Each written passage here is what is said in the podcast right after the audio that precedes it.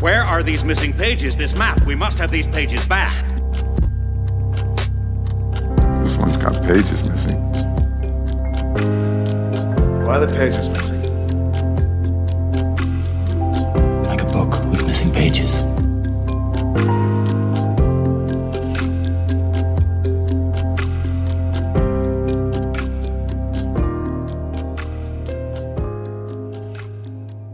There's something that often happens in history. And this doesn't mean going, you know, ancient history or American history. It could mean anything from the history of a business, the history of music or art or anything. It's that we often focus on the winners at the detriment of the losers.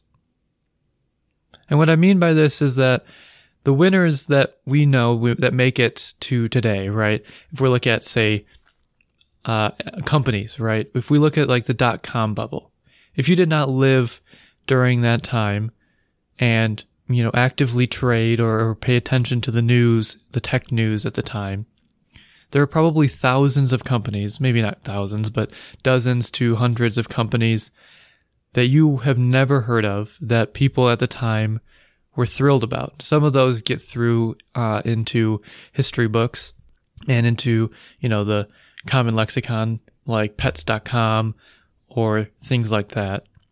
But the ones that we hear most about are those that make it through. The Amazons, the Microsofts.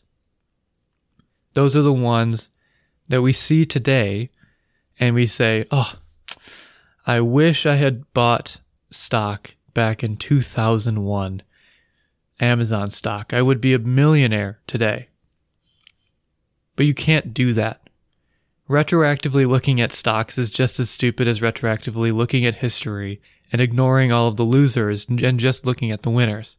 There's the quote that is often attributed to Winston Churchill, but likely has various different sources that history is written by the victors. And that is very true, right? We can see that at least in chauvinist history, right? Imperialist history. That is how it is written. And it has been written that way for millennia, right? Histories are written by those that conquer and the conquered are re- are completely removed from history. It's not until very recent history writing that we start to look at the stories of those that are suppressed, which is why the the effort of those like Howard Zinn in his The People's History of the United States are admirable, despite the very strong problems with the sourcing of that book. Looking at history not through the lens of the power structures of, of of looking at it from, you know, the the king's logs, for instance, but looking at it from the ground is an admirable practice. And what can happen a lot of the time, just to simplify history, is to only look at those that make it far into history, right? Make it closer to modern day. We look at Amazon because we can look at history from 1980 and continue it all the way to today. For a lot of those dot com bubble companies, their history ends in 2001 and started maybe in 1999. So it's hard to write a history about, say, pets.com or something like that when they don't really have a long history. And that's what I've been trying to do in the first two episodes is to give a background to the usual starting point of American history, which is where we are going to be going into this episode, Jamestown, Virginia. I wanted to give a sense of all of the different attempts before Jamestown, which we did talk about. I did say that they were mentioned in the AP history notes, but at the time, we have to remember that there was no no no way of knowing that Jamestown would be the one to to win. Right? There was no way of knowing that Amazon was going to make it through. And it's possible that you could make the point that there are analysts that could look back at the data or analysts at the time that could say, okay, Amazon, they have a good, they have a good debt ratio or uh, they have a lot of money on the books, or whatever argument we want to make as a financial analyst. I am not one of those, so I do not know the best way to look at stocks. But at the time, in 1607, when Jamestown was founded, was settled, it was just one of many. It was one of a string of failures to get a permanent settlement north of Florida that goes back 50 plus years. And this one only succeeded basically due to persistence and a lot of luck. And it's entirely possible that given a few slight changes, you know, a butterfly flaps its wings in Australia at a different second, that we are speaking Spanish or speaking French or Dutch or speaking some other language, Algonquian, perhaps. That's unlikely, but not completely impossible. So when we look at my AP history notes, and I will get into exactly what they say in a second, the first thing I start to notice is almost the narrative formation of the the story of America. And I understand it looking back as as trying to teach history to a 16-year-old. I have younger brothers that are around that age and trying to get to them to be interested in anything like history would be extremely difficult. So we have to build some sort of narrative structure, some sort of hook, right, to get them into it. But my hope is, and I don't know if I will succeed at this, and I'm hoping it will just get better and better as I as I do this. This is a learning process for me, just as it might be for you, learning about the history. I'm learning about the history and how to talk about it, how to podcast, all of those things. My hope is that I can break through those narratives and try to take out the the you know the the string that is pulling us to today right i don't want it to be me forcing a narrative into the people at the time to bring them to today. They did not think about 2023. They were thinking about 1607. They were thinking about May 12th, 1607, surviving that day and making it through to the next. And there were some that were thinking of the future. We talked about Richard Hakluyt. He wanted to turn Virginia into a manufacturing hub and a a secondary state un- under the English Empire.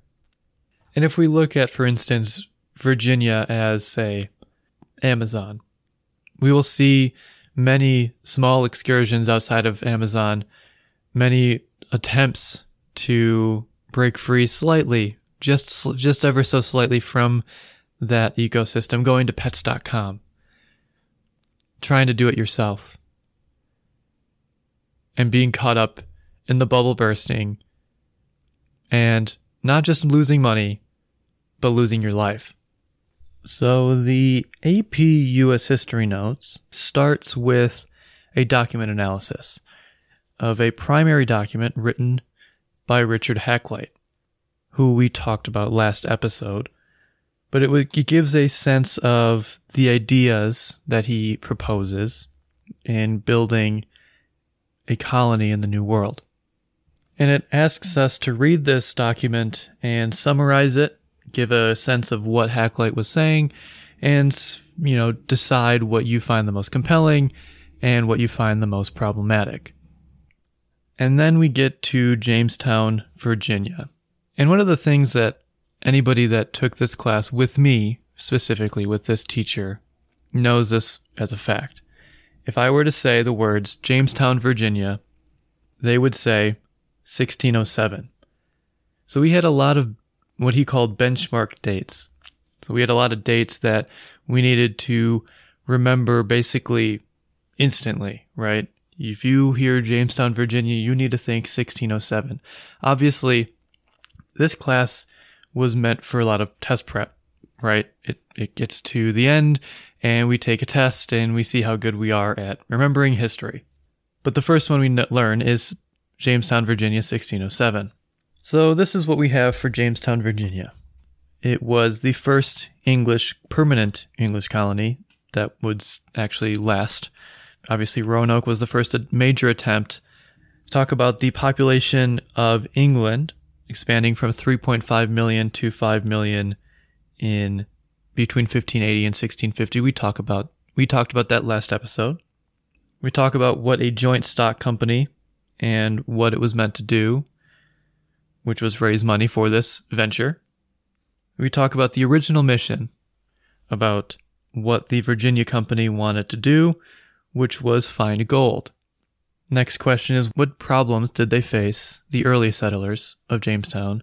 What did they face? They didn't plant enough crops, they didn't have enough food, and there was a lot of disease and malnutrition.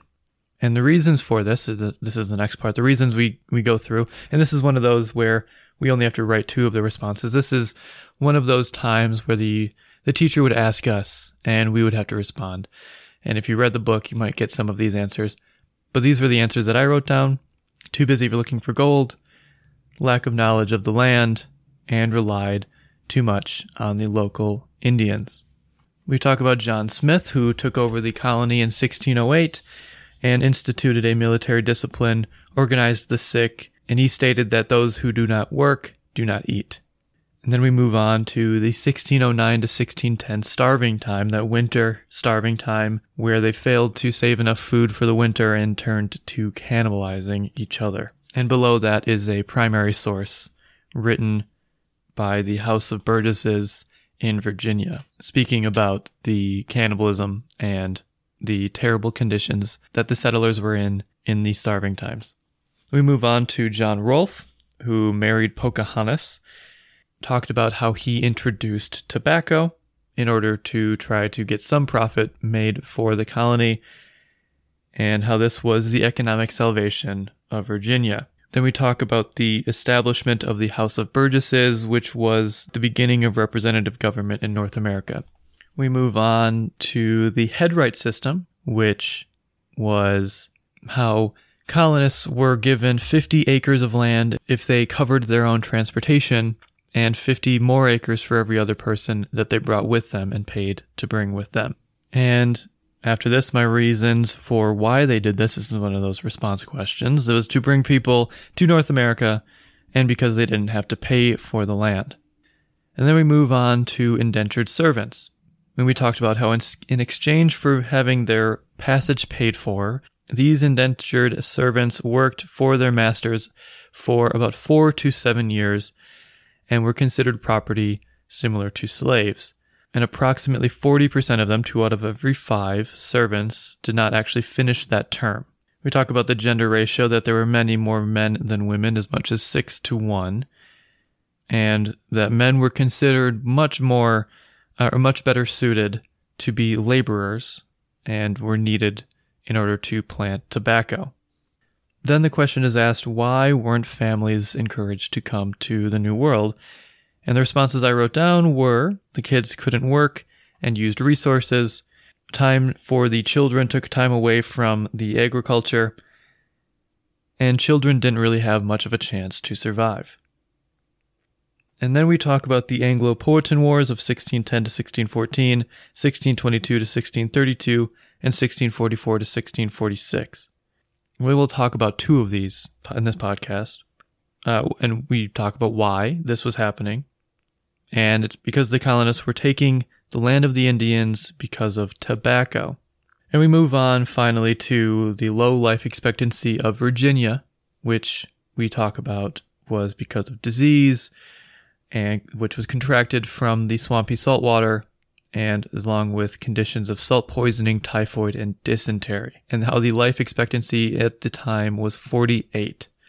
The end of this, uh, we finally get to the point where King James takes over from the Virginia Company, the colony, and turns it into a royal charter under direct control of him after scandalous mismanagement by the company.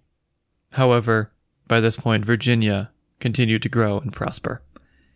And the last bit of this, before we move on to another colony, which we will talk about in another episode, Maryland, is there's a summary. And we go over what did we learn from this part of the class. And the question is, quote, analyze the factors that enabled Virginia to eventually grow and prosper by the second half of the 17th century. And what I wrote was tobacco, indentured servitude, population growth, growth of immunity, learned geography of land, and defeat of the Powhatan Indians. And that is everything we have for Virginia in the AP US history notes. So there's a lot more there, obviously, than before in those other previous episodes. This is the first one which actually has proper notes. But we will have some filling in to do. There's a lot of detail in there that is missing. So let's take off where we left off last episode, around the turn of the century, and begin filling in those missing pages.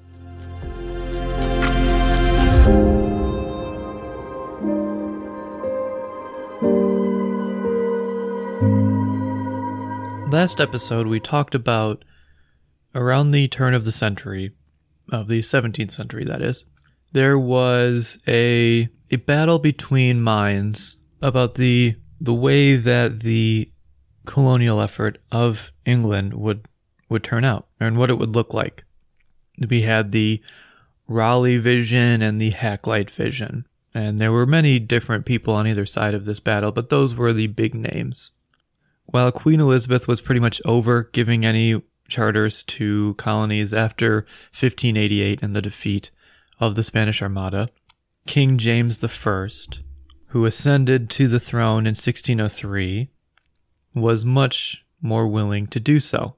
Now, King James was the king of Scotland. He was King James VI of Scotland for more than 20 years before his ascension. King James was a devout Catholic. We will get more detail into how he treated other religions later as it becomes more pertinent to the story, but just understand now that he was very lenient to Catholics and very harsh on any any Protestants, mainly the Puritans or and separatists. And because he was a Catholic, he made peace very quickly into his reign with Spain, a, the very Catholic Spain and made friends with them after many years of conflict. So when he was looking at charters, looking at places to settle and how the settlement would be run, he wanted to make sure that the Raleigh vision of the of colonial efforts was not followed because that was obviously not good for Spain and for the Catholic cause.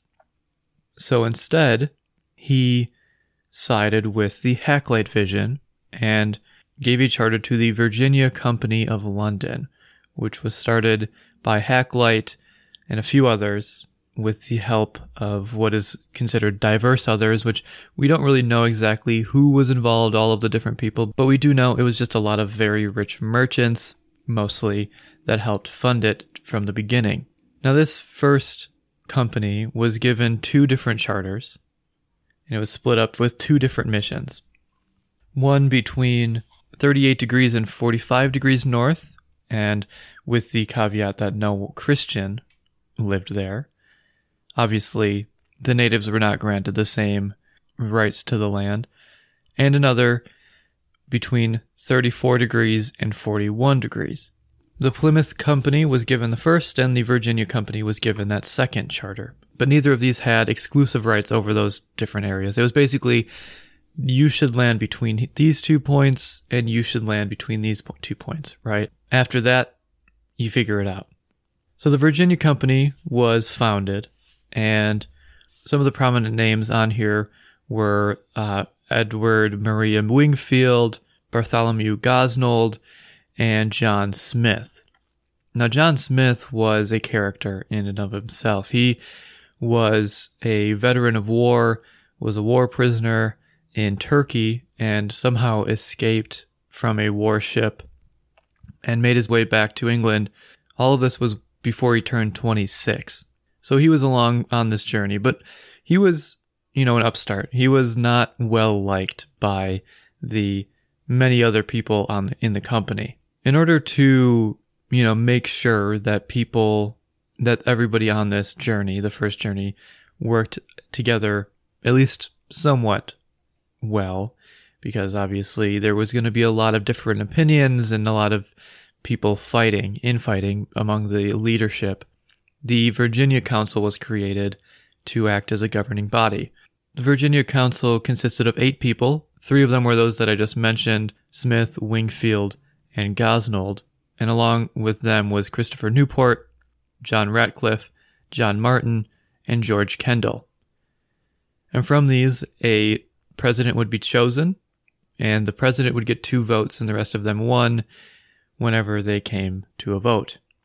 And, and from the beginning, this was a contentious council, as many of them, uh, Wingfield and Newport included, did not want to include John Smith at all in this council. So, John Smith, we will talk lots about him. He was a bit of a thorn in everybody's side on the entire journey. Now, three ships set sail from England in February of 1607 the Susan Constant, the Godspeed, and the Discovery. The 144 passengers included nobility, gentry, craftsmen, artisans, and many common laborers. They were all men, and this was on purpose in order for them to basically secure an area before they would begin bringing women and children. And there was many different competing goals, right? So Hakluyt obviously had the goal of setting up a manufactory and starting long-term trade as soon as possible. But many others just wanted to get a profit for the company as soon as possible. They wanted to find pearls and gold, basically. And from the beginning, the Hakluyt vision was set aside and didn't actually take hold for a very long time. So when they landed on April 26, 1607, in Virginia along the Chesapeake Bay and began exploring, they were trying to find a way to explore inland as, as much as possible to get a, a good sense of what land they were looking at to try to find gold. But they found this very difficult and were attacked by natives almost immediately. And this is described by one of the men on the ship, George Percy. And this is from the book A Land as God Made It Jamestown and the Birth of America by historian James Horn. Horn describes the first contact with the natives like this Quote, Having spent most of the day ashore, exploring along the water side and a little way inland, the men returned to their ships as darkness fell. A group of Indians were waiting for them.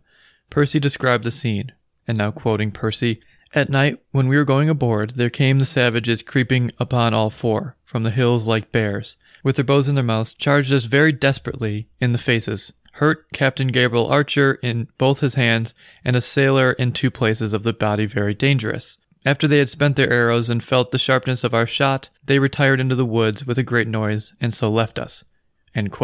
After they were back on board, the Virginia Council was revealed. I forgot to mention this. It was not to be revealed until they landed in Virginia in the New World.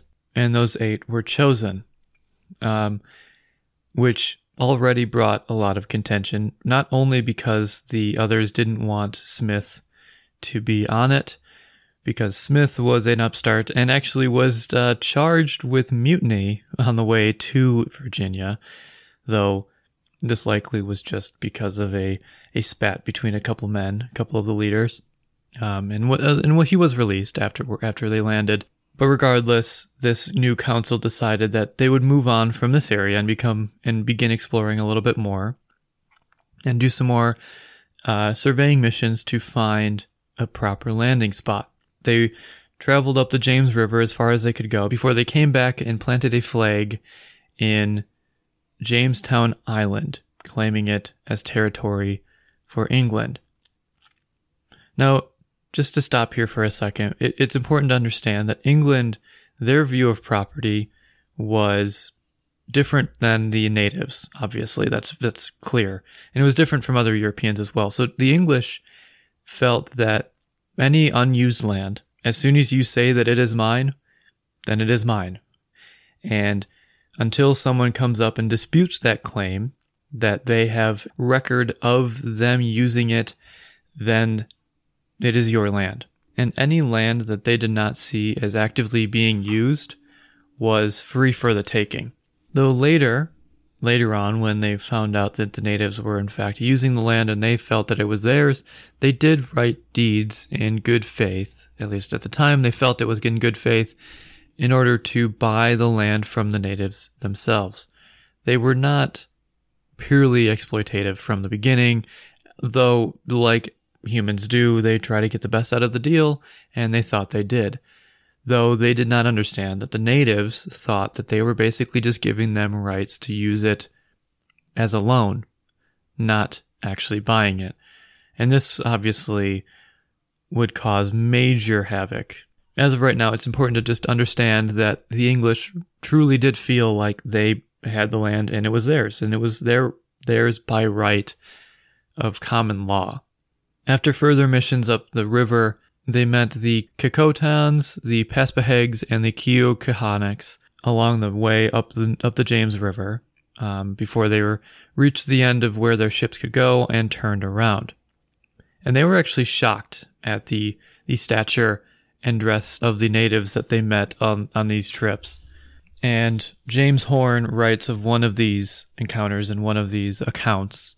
Quote, the English were impressed by the werowance of the Quiyoughcohanocks, Chopak, who cut a striking figure as he came down to the water's edge at the head of a group of warriors to greet the new arrivals. The chief wore a headdress of, quote, this is quoting one of those English on this trek, deer's hair colored red, end quote, and this is Horn continuing, two long feathers sticking up like a pair of horns and a great plates of copper on either side of his head. Pearls and bird claws set in fine copper hung from his ears and a chain of beads from his neck. His face was painted blue and silver, and his body was covered in crimson dye. But what struck the Englishmen most was the chief's demeanor. He, quote, this is quoting George Percy, entertained us in so modest a proud fashion as though he had been a prince of civil government, holding his countenance without laughter or any such ill behavior. And this is mentioned in 1491 by Charles. Mann, which I've, I've referenced a lot, that the natives were much more fit, much more lean, much taller, and seemed much healthier than the English. See, the English were pockmarked, they were, you know, gangly, they were short, and were greasy and very had very low hygiene. And the natives were almost opposite of the almost the opposite of this in every single way. And it's it's, a very human thing for anybody to kind of if you're in you're in the in group, you're good and the out group is bad and and so it's it's hard to see the natives thinking of uh, of the English as anything other than weak, gross, stinky weirdos, and not gods. And and the the chief, the the werowance of the, this tribe, the Quiyoughcohanocks, was very conscious and, and understood his position among his people and he he felt that he was the king or prince or whatever just the same as any englishman would if he was granted the same title.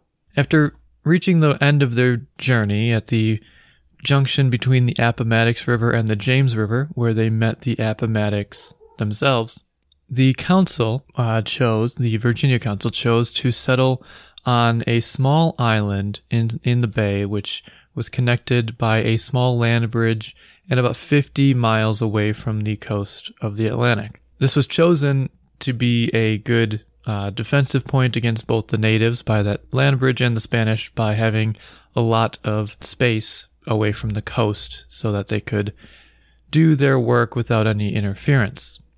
Shortly after this settlement was started, and before much building could be done, further trade was conducted by the English between them and the natives, this time with the nearby Powhatan. So the English thought that all of these different native tribes that they've met were actually friendly. They thought that they, you know, could have some sort of trade relations at some point with them.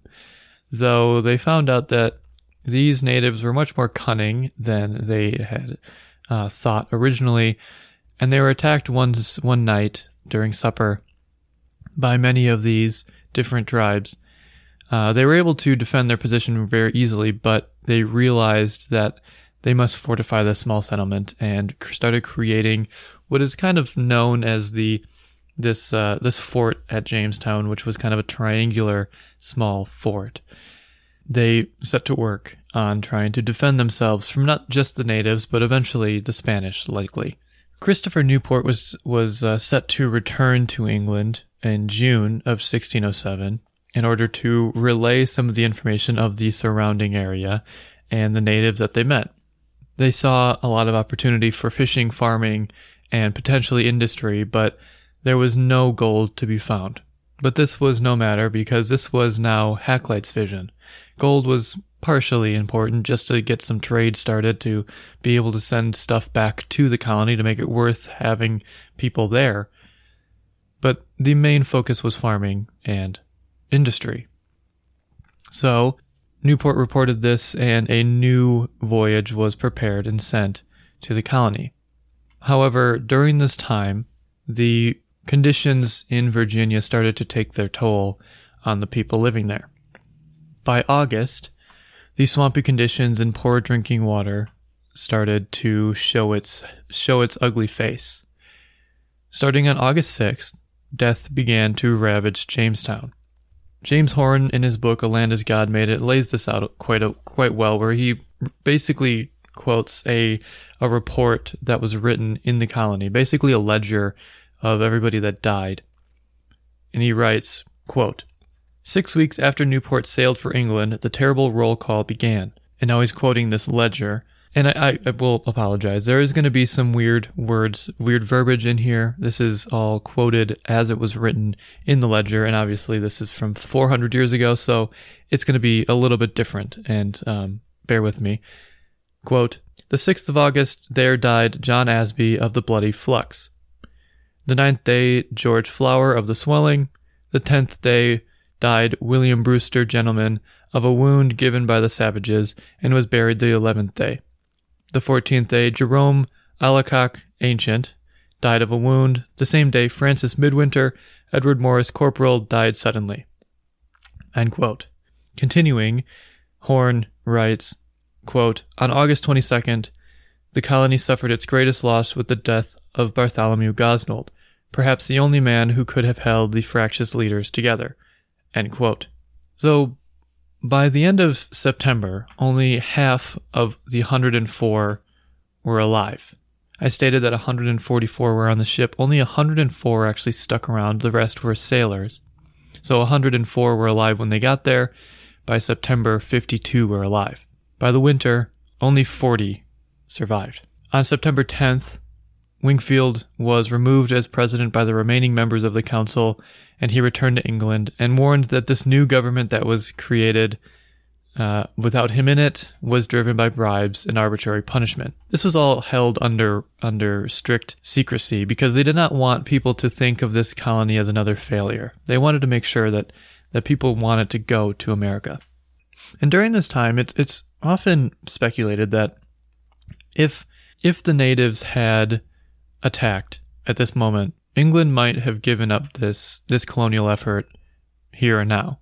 it, it is not known why the natives gave up uh, attacking this, this the English. Perhaps they saw the ships departing and thought that they were leaving, and thought that those that were staying were only there temporarily. It's also likely that disease was running rampant and they didn't really have any defenses against it and were taking care of that. It's also possible that they did not hate the English as much as they hated each other, and there was likely internal conflict between tribes or intertribal conflict that was more important to them than the English. And this is similar to what happened with the Spanish in Mexico and the and in South America where the native tribes were often pitted against each other but often just had these rivalries already baked in where they felt that the English were no match and these other these other tribes were more important to deal with now. Regardless, the colony continued to struggle on, and John Smith began to take over many of the day to day activities of the government. He led trade expeditions, often leading to threats of violence for food, and in one of these expeditions, he was actually captured by the uh, Pamunkey. This trip to the Pamunkey would become part of a sort of American legend and even find its way into a Disney movie. During this trip, he and his two companions are surrounded, they are captured, and brought to the leader, Opechancanough. He is saved from execution, though his two companions are not, and eventually they are, he is transported to a new town. Here, he witnesses several ceremonies, is fed and treated well, and even speaks with Opechancanough himself. One of these conversations was actually Opechancanough inquiring about how to attack Jamestown. Smith wrote a letter to the colony in order to try to stop this and try to get him in good graces with the Pamunkey before this happens. Smith lived with the Pamunkey for several weeks and began to gain more and more knowledge of the inhabitants of this land. He was then brought in front of the sachem of the whole of the Powhatan Alliance, Wahunsonacock. Before his appearance, he took part in a three day ceremony to determine his intent and was brought to the city or the small village of Werowocomoco. Upon arrival to this town, Smith unknowingly assumed a role in a ceremony that was used to show Smith the might of this great empire that he was in. Wahunsonacock gave Smith an offer, swear fealty to him, and all of his English companions will be taken in as subordinates to his empire in exchange for food and provisions. Following this was a ritual that is the crux of this American myth, where Pocahontas saved John Smith from being executed. After eventually getting back to Jamestown, Smith wrote about this encounter in the third person. Quote, Two great stones were brought before Powhatan. Powhatan was what the English called Wahunsonacock. Then as many as could lay hands on him, him being Smith, dragged him to them, and thereon laid his head, and being ready with their clubs to beat out his brains, Pocahontas, the king's dearest daughter, when in no entreaty could prevail, got his head in her arms, and laid her own upon his to save him from death. Now, this super dramatic scene is shown in the movie, the Disney movie Pocahontas, though it's unknown if this event actually did occur. Um, but if it did, it's likely that this was just part of a ritual or some sort of ceremony in which Pocahontas was just playing her role. And basically, this was a ceremony in which Smith was accepted as a member of the Powhatans by Pocahontas, quote unquote, sacrificing herself to save him. John Smith eventually made his way back to Jamestown after this excursion with the Pamunkey, though he returned alone without those two companions he had left with, and was charged with killing his companions, found guilty, and sentenced to death. This was likely more political than actually truthful uh, or thoughtful moral stance that the council had. They still didn't like John Smith. Luckily, at this point, right before his hanging, Newport arrived back from England with a new slew of men, over a hundred men and supplies to help the colony. And these new arrivals began working on houses. Newport also, on his return, suggested that the the English start to communicate more with the natives and begin more uh, expeditions to find gold.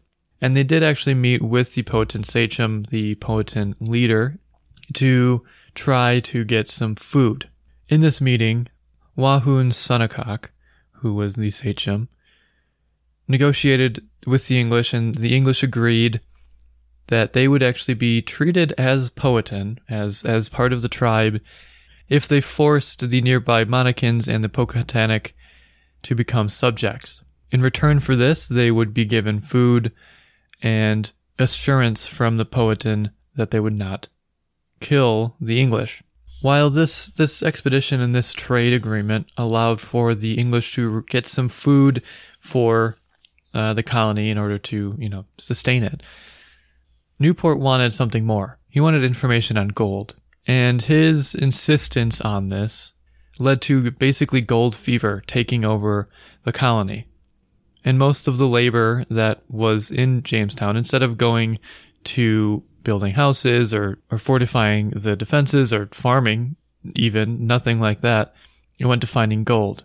John Smith felt that this was wrong, and, and it's it's not really it's not really well known whether or not he's being truthful. He might have also wanted to find gold, but wanted the glory of it for himself rather than any actual objection to the, the act of finding gold. But he was very opposed to Newport's new found gold fever. Despite this, Smith took a journey upriver to find gold. Though he did not find gold, he did find the vast natural resources and the endless groves of fruits and, and, and trees that were created by the natives, as we talked about, and, and saw that that was just as good as gold. And along the way, he was able to find more information about the surrounding area and actually was able to meet with some natives that had information of these great large oceans to the west, as we now know, the Great Lakes. Upon returning from all of these different journeys, John Smith was voted as president of the council and began to reorganize the colony as it had been embroiled in major conflicts with some some wanting to basically become tyrants over the entire colony and want and palaces built for them while others wanted to just find gold. And this is all with all of this death and destruction surrounding them. And Smith felt that he had to take charge. And it was also realized that these settlers were not great laborers. So, if we think back, if we remember back, most of these people coming to Jamestown, to Virginia, were gentry. They were rich people who never really had to work on their own. Some of them were artisans and, and carpenters and things like that. But still, that does not help you build a house. It does not help you plant a, plant a garden, there were very few actual laborers that came over. So they did not plant any food. They did not have any actual crops. There was some trade with the nearby natives, but not enough to sustain them. And basically, the only food that they had were those provisions that were brought by Newport every single time he came back, about every six months or so. And eventually, the Powhatan sachem, Wahoo refused to give any food. And what they had to do in order to get this food from other places was basically give away all of their supplies. Every single bit of what they had brought other than food in the trip was sold to natives for corn mostly and other food. They did not understand that this area that they were in was a grove of wild berries and fruit and that all of this was made for people to be able to live off of the land. There was not a lot of hunting here. It was mostly farming and and uh, and gathering from the groves that were created. But the the English did not know that, and they were not farming. They were completely ignorant of farming. Now, King James eventually got word of all of this terrible discontent and all of these terrible conditions in Jamestown and the complete lack of any organization and he sent Thomas West, the third Baron Delaware, and Thomas Gates to reinforce the colony. And he was they were told to move the capital down from where it is not where it was in the Jamestown Island down to where Roanoke had been placed. There was also a, a an order to kill all Powhatan that they found. And take Wahunsonacock and turn him into a subject of the English. And this was all done in England. All of these different rules, all of this this entire plan was built in England and John Smith had no idea that they were coming. And there's a another strange coincidence that occurs when this ship arrives. See, the Spanish knew of of the English, and a man named Pedro de Zuniga reported to King Felipe III that this colony existed and that it was likely a base for piracy. So they planned a a an attack on Jamestown, but they arrived the day after this new ship with Thomas West and Thomas Gates arrived and were attacked by this new ship and were successfully driven away. See, if they had come just two days earlier, there's no doubt that the Spanish ship would have completely destroyed Jamestown, but it did not. And another one of those weird coincidences that leads to where we are today. If it had not been for that English ship showing up that day, we may be speaking a different language here. So when the Mary and John arrived in May 1609 to relay that there was several ships coming with new leadership, John Smith was shocked. A fleet of eight ships left England in June 1609 bound for Jamestown. About 500 settlers were on there and supplies to feed all of them. The Sea Venture was the flagship carrying Gates, George Somers, William Strachey, John Rolfe, and Stephen Hopkins. During this journey, the caravan ran into a hurricane about a week away from the coast. This storm hammered the ships, and all but the Sea Venture were able to make it through the storm. The flagship began to take water, and just before all hope was lost, it crashed into the reefs of Bermuda. The rest of the ships arrived in Jamestown by the middle of August, heavily damaged and having lost dozens of people, but they were able to make it. So, and I mentioned that the Sea Venture had Thomas Gates on, on board. That was one of those leaders. So when the other seven arrive in Jamestown, Smith decides that, well, until Gates gets here, I'm still the president. Now, Smith directed these new settlers that did arrive, about 200 of those that did arrive, to move north and south from Jamestown to try and settle other places. And expeditions were sent, and despite what Smith wanted, these men decided to destroy villages in order to start their own forts. And it's it's possible that Smith had actually orchestrated these different things to happen to basically send these people out with on this mission knowing that they would kill natives in order to make it seem like Smith was the only one that could that could liaison with with the Indians. Regardless of as dozens of, of natives were dead and also and probably just as many English were dead on these expeditions and he had begun to overestimate his authority and uh, was sent back to England before any more damage could be done. And it's important to remember that at this point, the sea venture was considered completely lost. And the English were starting to basically lose hope in this colony and taking Smith out to try to figure out a way to get any more control over it without this upstart, you know, throwing a wrench in their plans. They had to do anything they could. These English attacks on these villages that were happening continued after Smith was gone, and retaliation by the Powhatan meant more English were killed, and it kept going back and forth. And all of these different forts that were built up, uh, attempted to be started uh, outside of Jamestown, were abandoned, and everyone made their way back to Jamestown. And this was now without any food or provisions from any of these ships left over. More trade was attempted, but this led nowhere, and death and desertion rose sharply during this winter. And this winter is what has become known as the starving time in Jamestown. The lack of provisions, the lack of trade, and then a, a siege that was conducted by the Powhatan led to over 160 people, 160 English dying, leaving about 10% of the entire population that was brought by this fleet left over. And this this starving time led to some of the most depraved and sinister events to unfold in Jamestown. There was no food left except for human flesh, and many turned to cannibalism. James Horn writes about this in A Land as God Made It, and he writes about George Percy's recount of the starving time. And there's going to be a lot of quotes from George Percy in here. I don't I will do my best to stop at them. So if this gets a little bit clunky, I might just have to revise it. But here we go. Quote As famine became etched ghastly and pale in every face, Percy recalled, nothing was spared to maintain life. Starving settlers dug up dead corpses out of graves and ate them.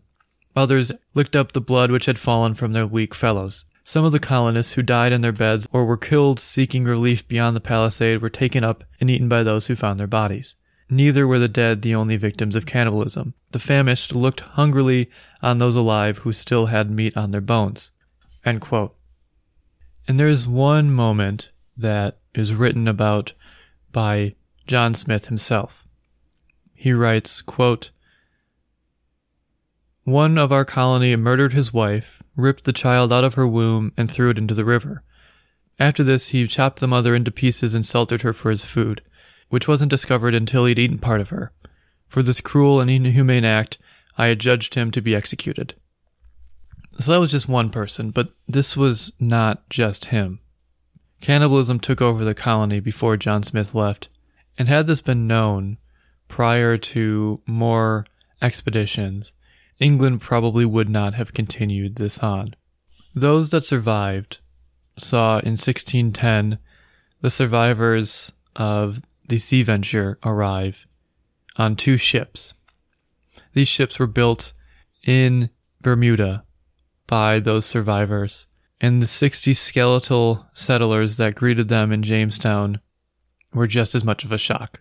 Those in the Sea Venture were actually expecting to be greeted with, you know, hundreds of settlers and to be seen not as saviors, potential saviors, but as just uh, a story of resilience of surviving from this island. And among them was Thomas Gates, who thought he would be coming to take over a successful colony. But what he found was the colony of what seemingly was a cannibalistic society. When Thomas Gates arrived, he decided that this would not do. He decided that they needed to move this colony and head up north to Newfoundland. But luckily for the colony, Thomas West was just arriving in the Chesapeake. And this fleet brought ample provisions and also a new government that would be run like a military to completely overturn this colony. Strict rules were enforced, often with punishments of death and whipping, and work was organized, and the fort was rebuilt. So Thomas West, also known as the third Baron Delaware, had a mission on top of just restoring order in the colony. He was sent to convert the natives peacefully and bring them under the English crown. He started by renegotiating with Wahunsonacock for captured settlers and goods, but was unsuccessful.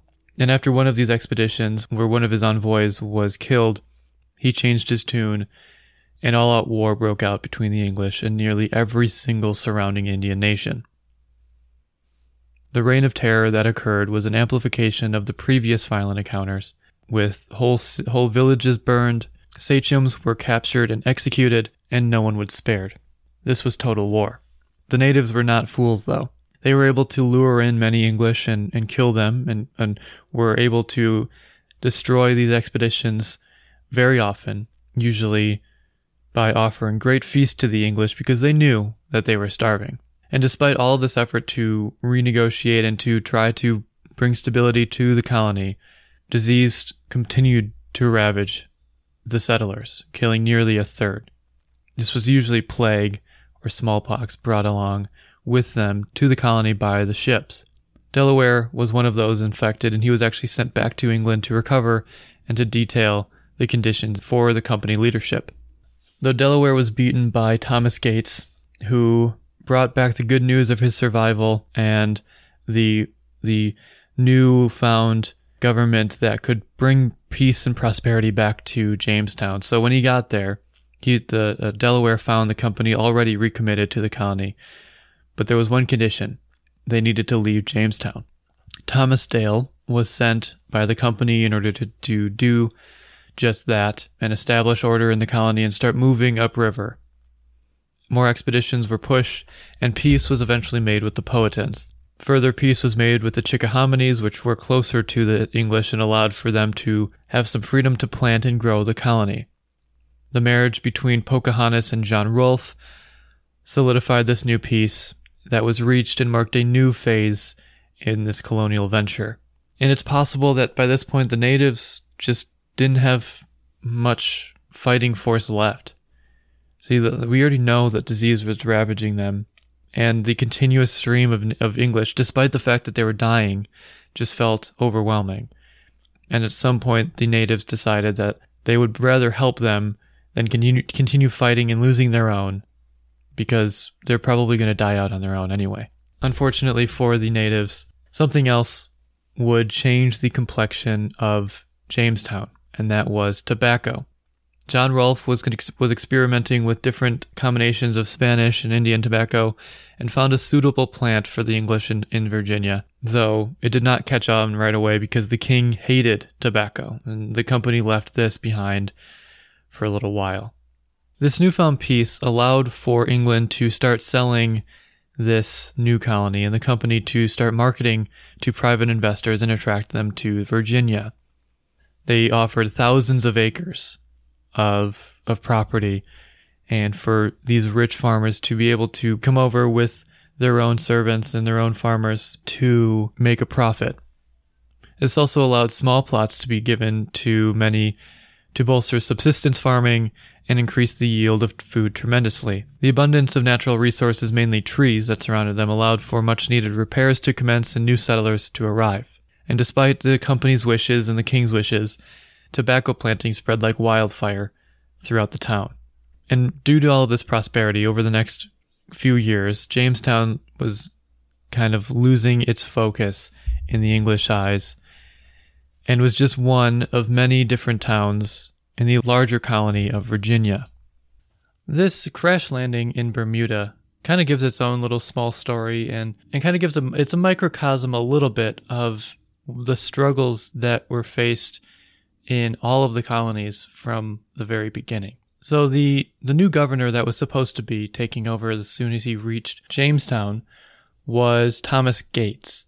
However, because they were not in Jamestown, the sailors did not think that he had the right to rule, so to speak. So the sailors believed that they actually were under the command of the Admiral George Somers. And this led to a full blown revolt in September 1609. These sailors were all apprehended, though, and, and rather than being sentenced to death, as was very customary, uh, to you know treasonous activities, they were sent to the island that they were planning to escape to, and shortly thereafter, they were begging to be brought back. There was a second mutiny as well, started by Stephen Hopkins, and Stephen Hopkins will be a you know side character that we will see recur uh, several times in this story. But he supposedly, this is disputed, started a second mutiny in January of 1610. William Strachey was uh, on this journey, and he would document most of what happened on Bermuda.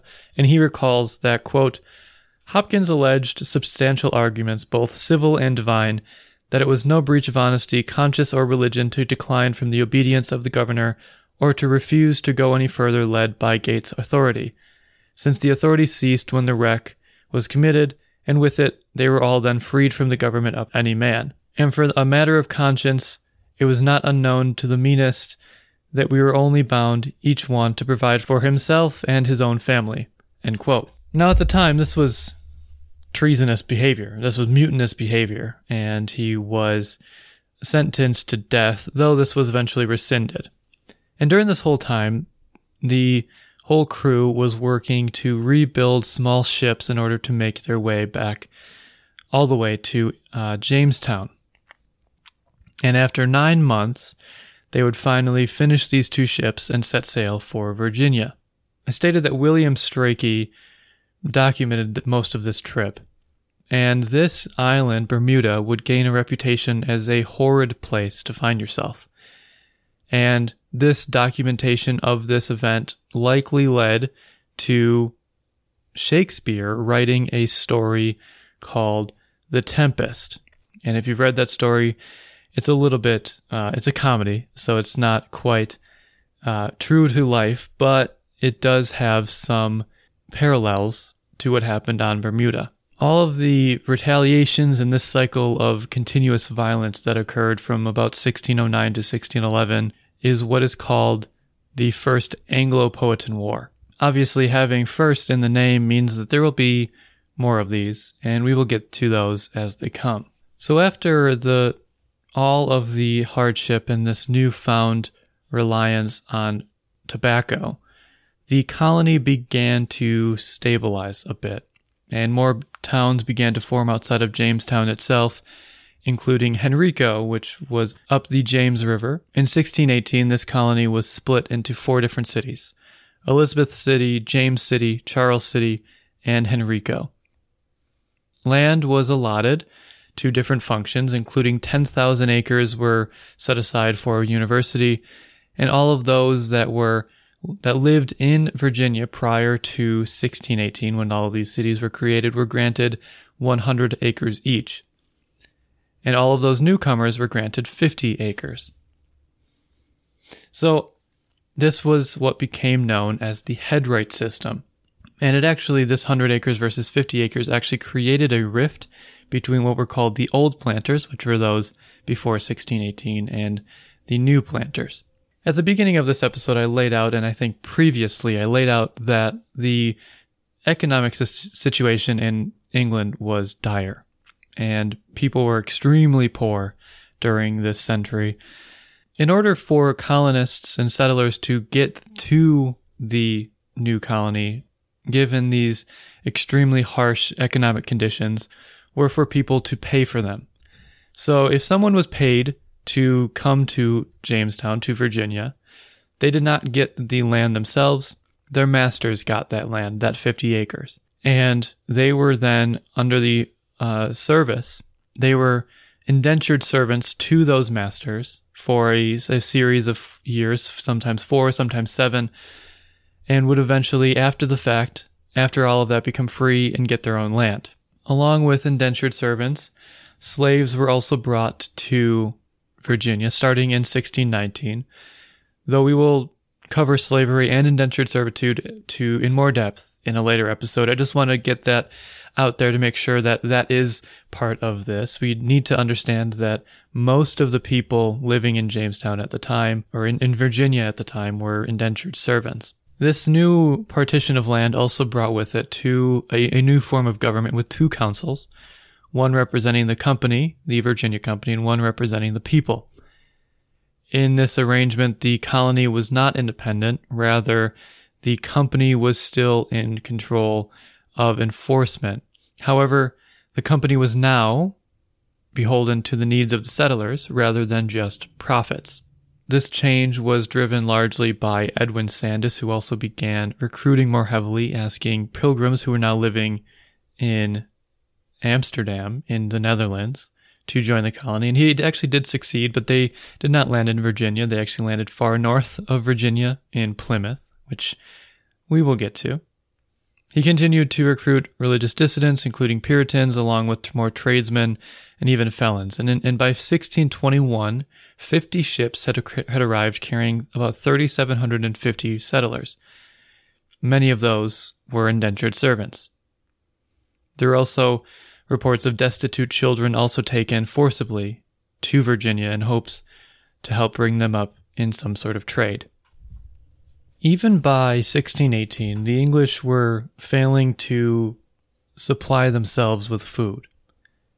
In his book American Slavery, American Freedom, Edmund S. Morgan explains that the amount of corn that would be necessary to feed the colonies would be a fraction of the time that would be spent farming overall. He postulates that the the English did not grow corn because the natives grew corn, and they did not see themselves as low low enough to do so.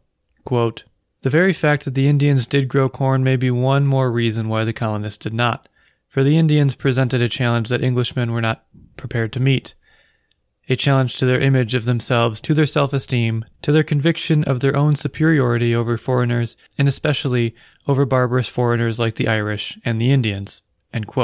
See, the Indians had a very clever method of farming that would require very little maintenance and little farming overall in order to feed a single person. A single acre could feed one person if it was a variety of crops being planted within that acre. They also used the vast groves of trees that supplied many of the fruits and berries that they also fed on. But the English felt that this was below them. See, a lot of them were also of the nobility class, of the gentry, so they did not think that they were meant to farm. But as was seen throughout this period, it was disastrous for them.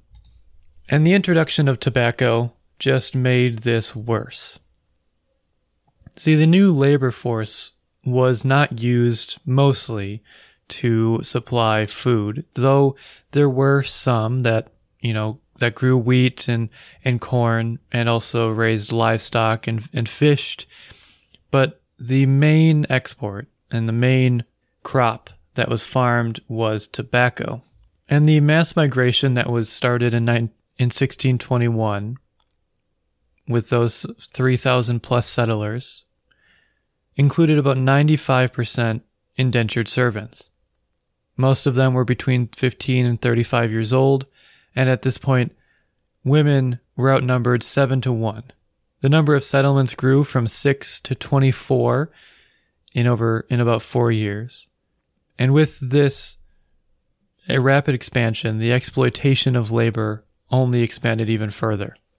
And indentured servants were at this point being sold just like slaves would be between people. More, more often they were rented, so to speak, and they were they were treated terribly. And James Horn in A Land as God Made It writes about some of the the experiences that these servants were facing.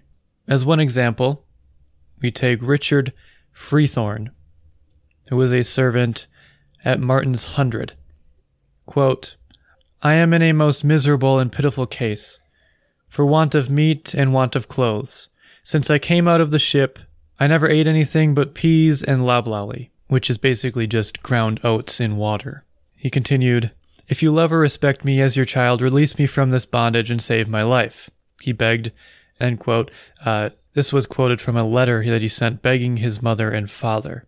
James Horn continues on this note, quote, Inadequate provisions and squalid shipboard conditions so weakened passengers that mortality among servants after their arrival reached epidemic proportions, the major killers being scurvy and the bloody flux. A story circulating in Plymouth in the spring of 1620 reported that 900 men had died in the previous 12 months. And quoting one of those that is relaying the story, quote, and that the people were used with more slavery than if they were under the Turk, end quote. Given these conditions, about 75% of all incoming servants died within a year of arriving in Virginia. And this this period of time, that first year was called a seasoning. Basically the if they made it past this first year, then they would make it for much longer. Though 75% of them did not make it past that first year. And this new influx of settlers also brought with it a renewed hope that the Powhatans would be able to be converted and brought into English society. But they did not realize that when Opechancanough replaced Wahunsonacock, also known as Powhatan, after his death in 1618, it was already too far gone. No matter what they did now did not matter. By this point, the English had encroached on much of the land of the Appomattox, the Powhatan, the Chickahominies, the Paspaheghs, and the Quiyoughcohanocks, and many more. And despite appearances, a, an initial push by the natives for natives to be allowed to work alongside the English was not a peacetime maneuver. It was actually part of an infiltration plot. Now, to anyone watching what was happening in the native lands, this would have been obvious.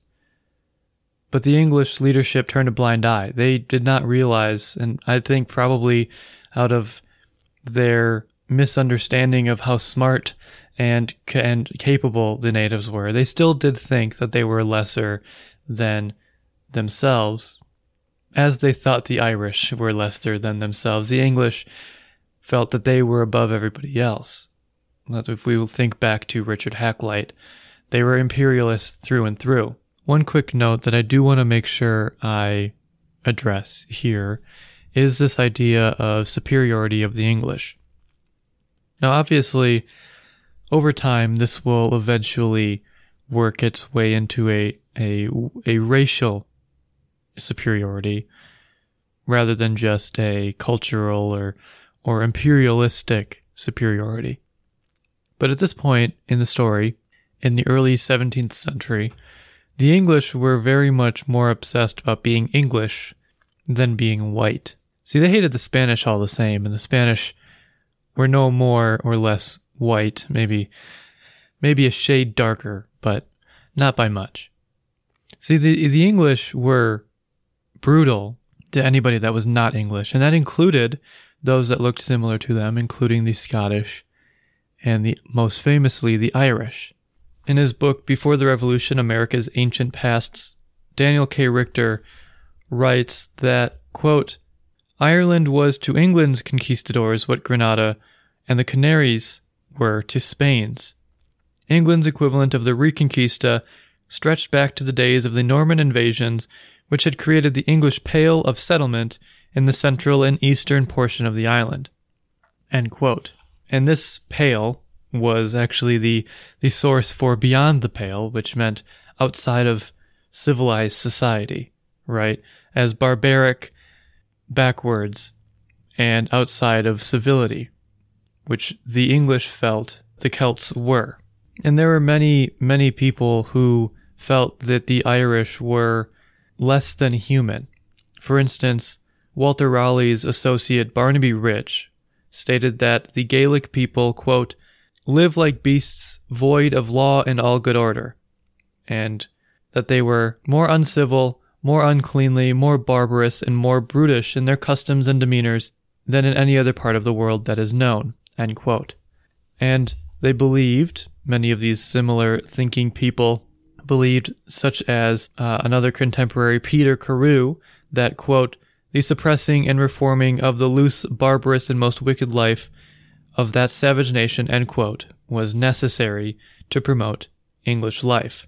And So this belief of English superiority did not have a racial component when the English came to the New World. It was very much just an imperialistic and colonial vision of the world that the English had the right to take over everybody. And unless you worked with them, you were active enemies of this mission.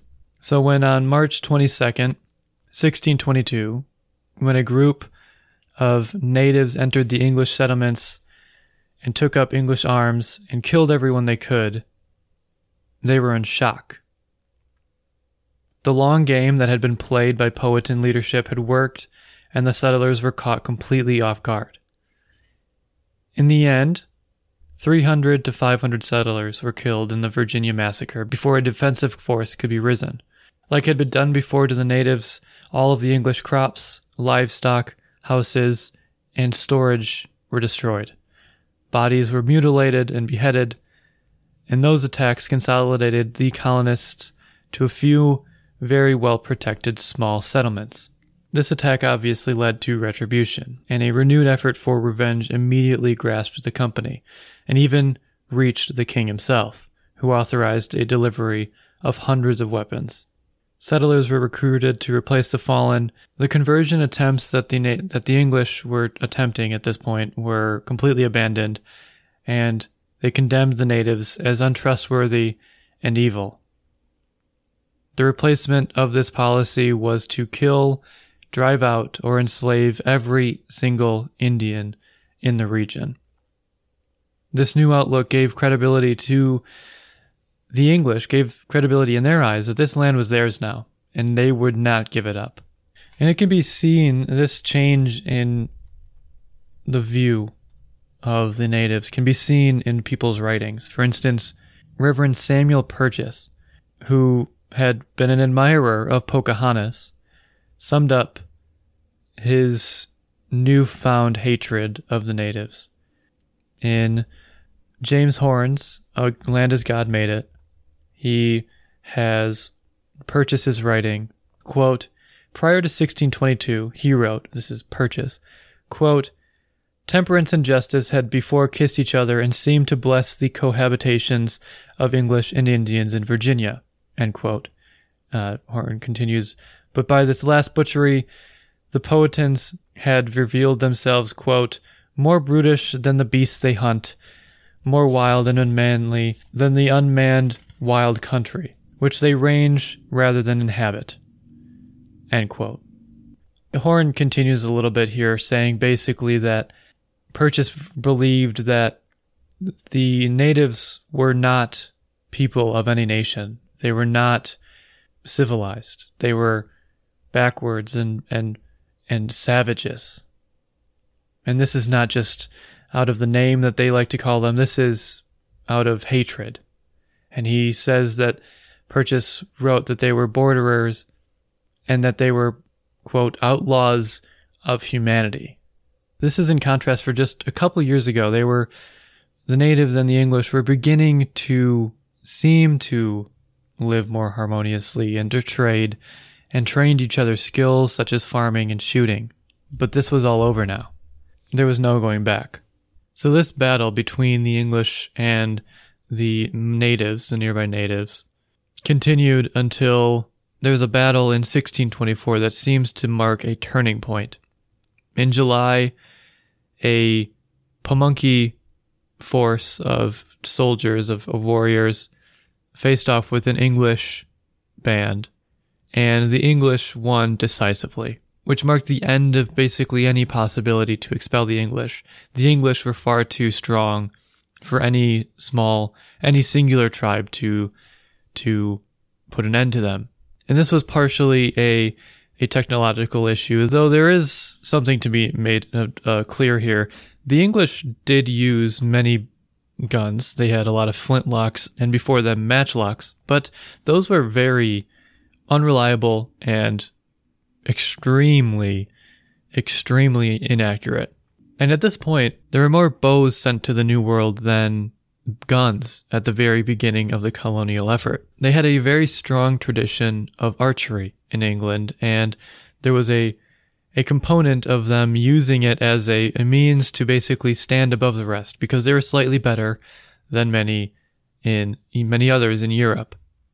And to some, this this usage of bows by the natives was not so much a mark of primitive technology, but actually a mark that the the English were on the right track because they were doing what the ancient Romans did in their conquest of the British Isles. See, the British have a long history of archery, and this marks basically that that these natives were basically their ancient ancestors, and the English were were duty bound to bring them back into the fold. But to not digress too far, this second Anglo-Powhatan War would continue for eight more years after this battle, but there wasn't much as much fighting. It was a lot of small skirmishes, a lot of burning of villages, and the like. However, this war was taking a toll on the colony itself. The conditions of the colony dwindled continuously with death and famine constantly present. George Sandys wrote a general indictment of the colony, the company's policies, and the overall leadership in both, and sent it to the king. These letters would mark the collapse of the Virginia Company when they were read by the English Royal Commission, and after a hefty investigation, the colony was stripped from company rule, the company was dissolved, and Virginia became a royal colony. This came right at the end of the reign of King James I and the ascension of King Charles I, which did throw this new found authority into flux for a little bit, but Charles reaffirmed that Virginia would remain under the protection of the crown forever. This transfer of power merely just changed the leadership, and the the population was able to eventually recover back to its previous levels, and small cities began to reform. Tobacco was soon the sole major export, as this the mixed economy method that Hakluyt envisioned was failing to take root and the agrarian single crop had proven to be much more successful. All Powhatans were excised from the colony, except for those that were used as slaves, and religious conversion of nearby natives was stopped altogether. Not only was the Hakluyt manufactory of the New World put to an end, the Christian imperial dream was also over. I think the where I'm going to end this off is just to give an overview of just how terrible this was for both the Europeans and the natives. This colony existing as it was from 1607 to about 1630 and maybe, maybe slightly before that but but it, it needs to be understood for for instance in his book american colonies historian alan taylor lays out the death toll of the english like this quote between 1607 and 1622, the Virginia Company transported some 10,000 people to the colony, but only 20% were still alive there in 1622. An English critic belatedly remarked, quote, Instead of a plantation, Virginia will shortly get the name of a slaughterhouse. End quote. Now we saw that very obviously in the beginning of this story with the terrible lack of farming and the several starving times, but this would continue. The endemic death that the Europeans faced, the English faced in Virginia, would continue for a long time. And even into up until 1650, there were only about 13,000 people in the colony. And even during the boom time after the war with the Powhatan ended and the Powhatan gave up a vast concession of land, and, and the population by 1650 rose to 13,000. The mortality rate remained around 25% until then. But as terrible as it was for the English, it was far more terrible for the natives. Between 1607 and 1669, which is farther into this story, obviously, than we ended off, but we'll just use these numbers because they're given to me right here. Uh, Alan Taylor in American Colonies writes, quote, Disease and war reduced the Virginia Algonquins from 24,000 in 1607 to only 2,000 by 1669. Losing almost all of their lands, the survivors became confined to small reservations surrounded by colonial settlements. Restricting the surviving Indians as a security risk, Virginia law invited landholders to shoot any native caught trespassing on their plantations. The law showed far less concern for the Indian cornfields invaded by colonial livestock. From about 1624 onward, it's pretty clear that, that the colony had reached a tipping point. 1624, and, and more likely later on, that's around 1632, when the Second Anglo Powhatan War was officially ended there was a, a, a turning point with these colliding cultures and and, and basically a a point of no return at this precipice where the English began a massive, massive emigration effort to recoup all of these deaths that they were facing in Virginia and extract as much tobacco as possible. At the expense of not only their own people but more massively the the lives of the natives. During the 1630s and 1640s, about 16,000 people came to the colony, and that would more than double over the next two decades. So by 1670, there were 41,000 people in the colony. The English dream of getting the, the nice gentle Indians, the nice gentle natives, to work with the English and become part of the English empire was put to an end. And a new vision where tobacco is the gold of Virginia had taken hold. And this was a feature of many colonial efforts in the New World up until this point. We'll talk about this more in the slavery episode, but the Caribbean was completely engulfed by the growing of sugar. Gold was replaced with sugar in most of the Caribbean islands, and the same was done in Virginia but with tobacco. And this massive new growing project required also a massive amount of labor. Originally, at this point, it was mostly indentured servitude. But the 1630s also was a turning point in which African slaves taken from West Africa slowly began to outnumber the number of indentured servants from England and Europe in general. And the more profit that was gained by these tobacco plantations, and the more people that that rich benefactors could bring over, the contrast between the haves and the have-nots continue to grow and grow and grow.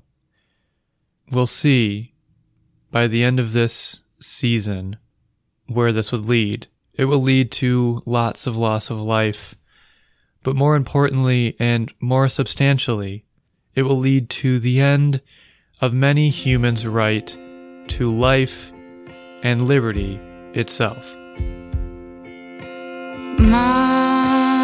Mother, people are hurting your child. People are